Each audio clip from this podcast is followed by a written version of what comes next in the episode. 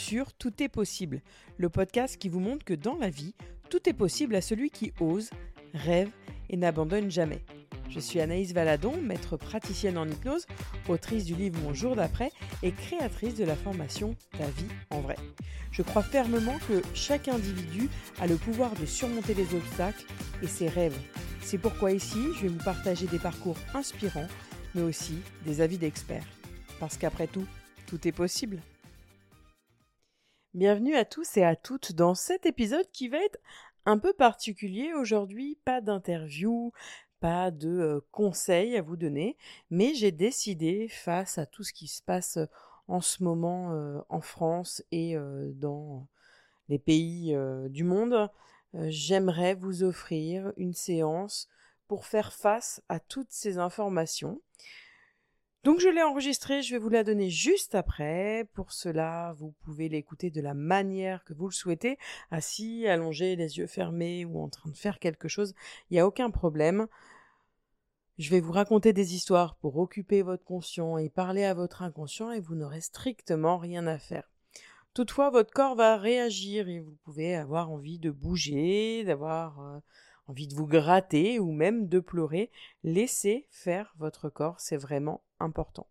À la suite de cette séance, je vous conseille, si vous le souhaitez bien évidemment, de prendre un papier, de prendre un crayon et d'écrire tous vos ressentis pour réellement vous libérer euh, par rapport à tout ce que je vais faire ressortir avec cette séance. En tout cas, je vous souhaite une très belle écoute et n'hésitez pas à, commenter, à me dire ce que vous en pensez, à, faire un retour pour euh, voilà, euh, conseiller ou en tout cas donner le déclic à, d'autres personnes. Je vous souhaite une très belle écoute et je vous dis à la semaine prochaine pour un nouvel épisode. Je vous invite à vous installer confortablement et mm, à fermer les yeux afin d'imaginer quelles sensations vous pourriez ressentir si vous étiez debout à la croisée des chemins face à deux sentiers qui pourraient s'étirer juste là, devant vous, à vos pieds. D'un côté, le chemin semble parfaitement droit, d'une clarté éblouissante, comme s'il était baigné de lumière blanche. De l'autre, une voie sinueuse, enveloppée d'une obscurité presque totale, comme si la nuit l'avait capturé. Vous pourriez ressentir une légère pression pour devoir faire un choix, pour avancer. Mais pendant que vous pourriez regarder, les chemins pourraient commencer à changer, à se transformer sous vos yeux un état hypnotique, de transe modifiée.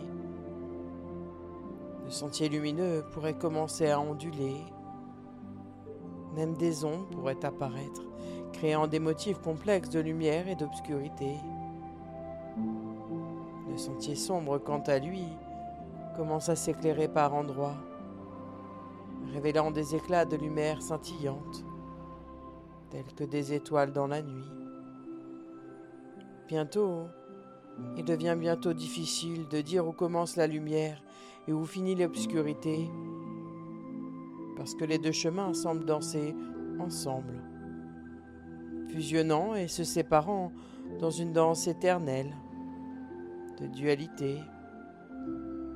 C'est ainsi que vous pourriez réaliser que la vie est faite de nuances, qu'il n'y a ni bon ni mauvais, ni noir, ni blanc.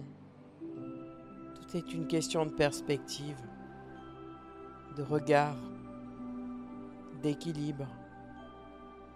Et c'est j'aimerais exactement à travers cette séance vous permettre de faire face à tout ce qui se passe en ce moment, de trier, d'écouter votre cœur sur ce qui est bon et ce qui vous semble juste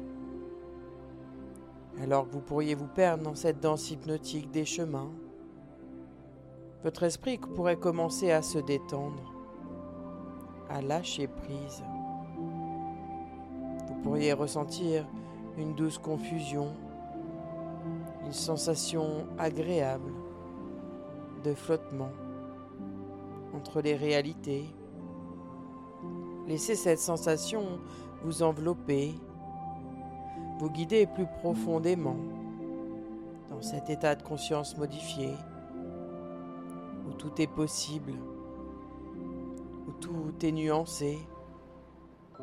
Alors vous pourriez prendre le temps de respirer profondément afin de laisser la danse des dualités vous emporter, car vous êtes en sécurité, vous êtes en paix, et vous êtes prêt, prête à explorer ce nouvel état de conscience modifié.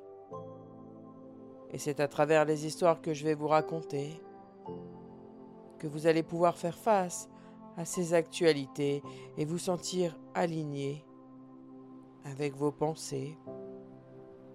Il était une fois, dans un village lointain, une vaste forêt dont les arbres touchaient presque le ciel. Les habitants du village croyaient que cette forêt refermait un trésor inestimable.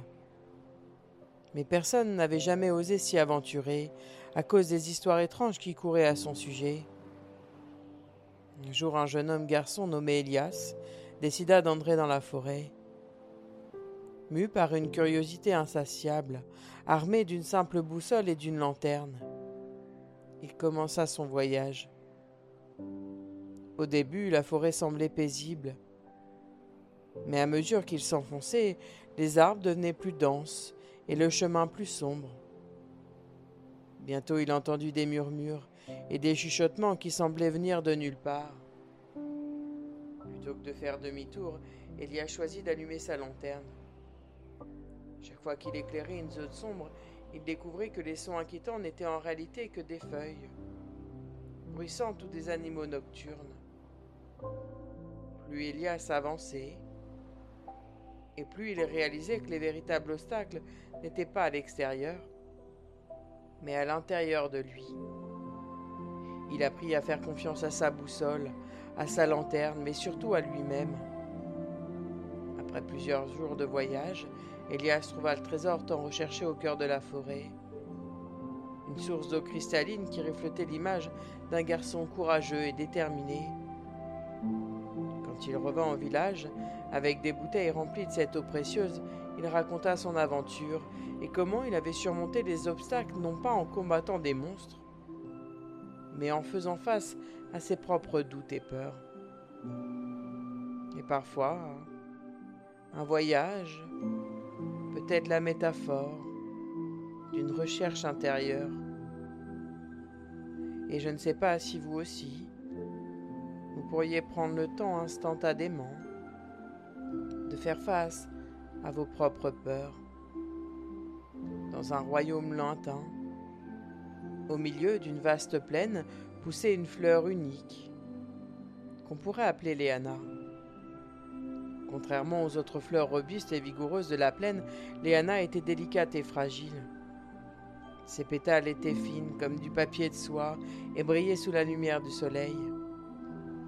Les autres fleurs se moquaient souvent d'elle, lui disant qu'elle ne survivrait jamais aux tempêtes et aux hivers rigoureux. Mais Léana possédait un don que les autres fleurs n'avaient pas. Elle pouvait ressentir les changements subtils dans l'air et entendre les murmures du vent bien avant que les autres ne le remarquent.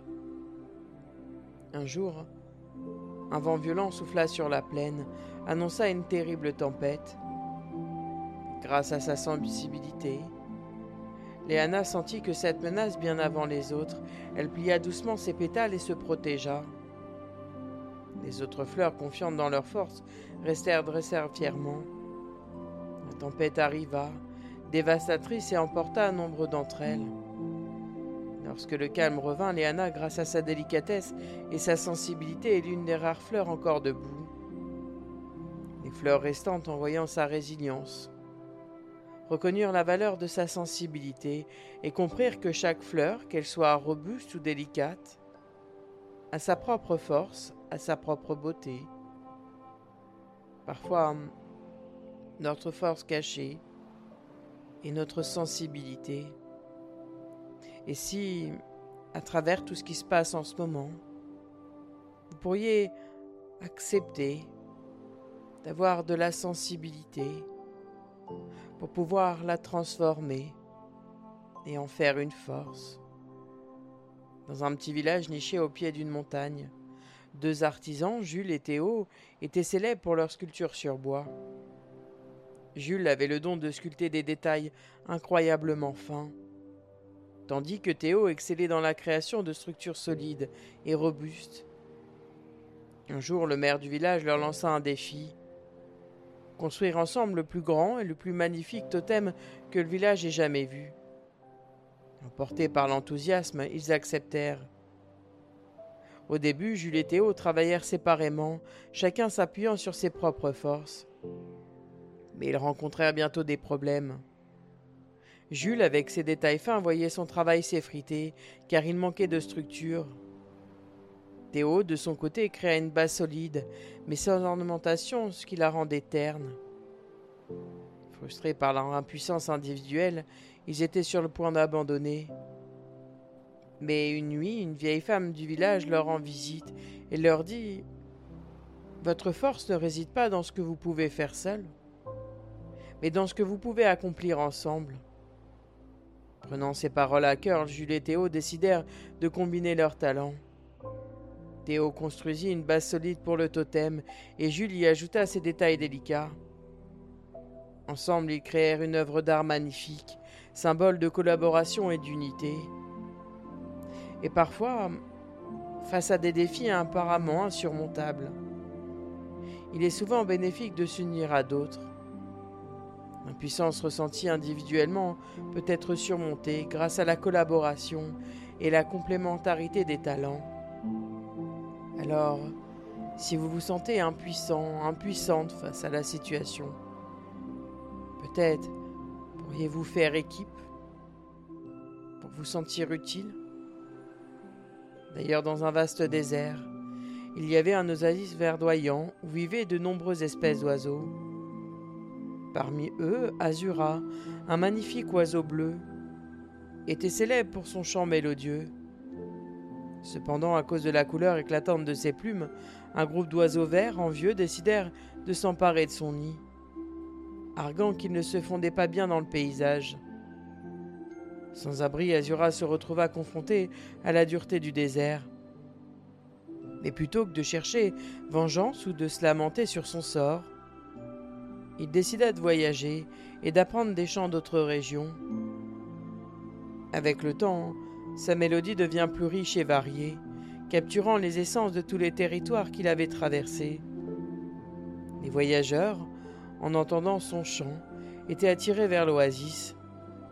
Fascinés par la beauté d'Azura et touchés par son histoire, ils construisirent pour lui un perchoir majestueux au centre de l'oasis. Les oiseaux verts, voyant la reconnaissance et l'admiration qu'Azura recevait, comprirent leur erreur. Ils lui rendirent son nid, non pas par obligation, mais par respect pour son esprit résilient et sa capacité à transformer l'adversité en beauté.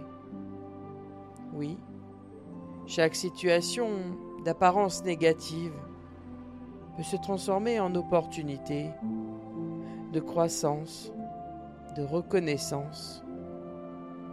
Quant à Maxime, il était passionné de cinéma chaque semaine, il se rendait dans sa salle préférée pour découvrir un nouveau film. Un jour, il se retrouva devant un film atypique intitulé Les Fils du Destin. Au fur et à mesure que le film avançait, Maxime s'identifiait profondément au protagoniste. Un jeune homme confronté à de nombreux défis qui échappaient à son contrôle. À chaque fois que le héros essayait d'intervenir, la situation empirait. Maxime ressentait une grande profonde frustration. Partageant l'impuissance du personnage principal, il avait l'impression de regarder une projection de sa propre vie sur l'écran. À un moment crucial du film, le héros se retrouva face à un miroir. les larmes aux yeux, cherchant désespérément une solution.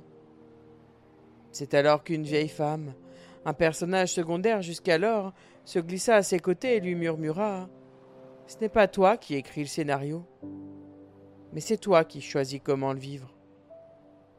Cette phrase résonna profondément en Maxime. Il réalisa que, tout comme le héros, il n'était pas toujours en mesure de contrôler les événements de sa vie. Cependant, il avait le pouvoir de choisir comment réagir face à ces situations, et surtout comment se sentir à leur égard. Lorsque les lumières de la salle se rallumèrent, Maxime se sentit libéré d'un poids. Il comprit que la culpabilité qu'il ressentait pour des choses qu'il ne maîtrisait pas était inutile. Désormais, il s'efforcerait d'accepter qu'il ne pouvait pas changer et de concentrer son énergie sur sa propre réaction et sa propre perspective. Oui, nous ne sommes pas toujours maîtres des événements qui se produisent dans la vie, mais nous avons le contrôle sur la manière dont nous les interprétons dont nous réagissons. La prise de conscience à travers un film permet parfois de mettre en lumière une idée que l'on s'était cachée. Et parfois, c'est à travers l'actualité que l'on fait face à sa propre impuissance. Quant à Lila, elle, elle était une artiste au talent multiple. Elle avait la capacité rare de faire rire les gens de les émouvoir par sa voix et de les captiver par sa danse. La scène était sans monde, et chaque performance était une nouvelle occasion de briller. Son réalisateur, Marc, voyant en elle un potentiel commercial énorme, la poussait constamment à la perfection. Il voulait que chaque spectacle soit grandiose, chaque note soit chantée, soit parfaite, et chaque mouvement de danse soit précis. Le public, habitué à ses performances époustouflantes, avait également des attentes élevées. Mais avec le temps, Lila commença à ressentir le poids de ses attentes. Elle passait des heures à répéter, se critiquant constamment, et même lorsqu'elle était hors scène. Le stress ne la quittait pas. La joie qu'elle trouvait autrefois dans sa passion, qu'elle avait été remplacée par la peur de ne pas être à la hauteur. Un soir, après une représentation où sa voix avait légèrement flanché, elle s'effondra en coulisses. Un vieux technicien qui avait observé Lila depuis ses débuts s'approcha d'elle. Tu sais, dit-il doucement, personne ne te demande d'être parfaite. Nous venons te voir parce que tu es toi. Même les étoiles les plus brillantes scintillent de différentes manières. Tout ce que tu as à faire, c'est briller à ta manière. Ces mots simples, mais profonds touchèrent Lila. Elle réalisa qu'en cherchait constamment la perfection, elle s'était perdue en chemin. Elle décida alors d'aborder chaque spectacle comme une expression de son vrai moi, en faisant de son mieux, mais sans se laisser submerger par la quête de la perfection. Avec le temps, non seulement sa joie de performer revint, mais le public et Marc commencèrent à voir en elle une artiste authentique, et non une simple machine à divertir.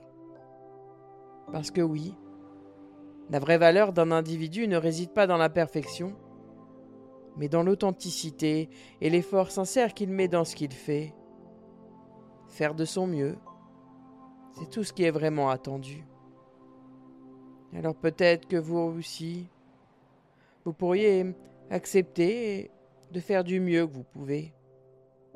Vous n'avez pas la main sur ce qui est en train de se passer, mais vous pouvez agir à votre manière, dans quelque chose de juste qui semble résonner à vos valeurs et vos aspérités. Alors imaginez tout ce qui est en train de se passer dans ce monde est en train de changer le monde. Mais parfois, ce sont des choses positives qui arrivent derrière parce que vous allez pouvoir changer votre mode de fonctionnement. Voyez ces informations dans le journal se transformer et voyez comme vous pouvez agir sur vous, mais aussi sur le monde. À partir de maintenant, vous acceptez ce qui est en train de se passer et vous mettez des actions en place, à la fois pour mieux le vivre, mais aussi pour agir. Vous arrêtez de culpabiliser, vous arrêtez de vous faire diriger par vos propres peurs. Vous les écoutez, vous les réconfortez. Imaginez-vous d'ici quelques jours, quelques mois, quelques mois, heureux, heureuse, confiant, confiante, parce que cette séance vous a permis de voir les choses autrement, d'être plus apaisé et d'être dans l'action pour que tout ça change. D'ici quelques instants, la séance va se terminer, mais j'aimerais remercier votre inconscient pour tous les changements qu'il va pouvoir opérer les jours et les nuits d'après pour votre plus grand bonheur. Corps va pouvoir doucement se désengourdir et, quand vous le souhaiterez, au rythme que vous le souhaiterez, vous allez pouvoir revenir ici et maintenant, au moment présent, tout doucement. Je vous souhaite tout le bonheur du monde.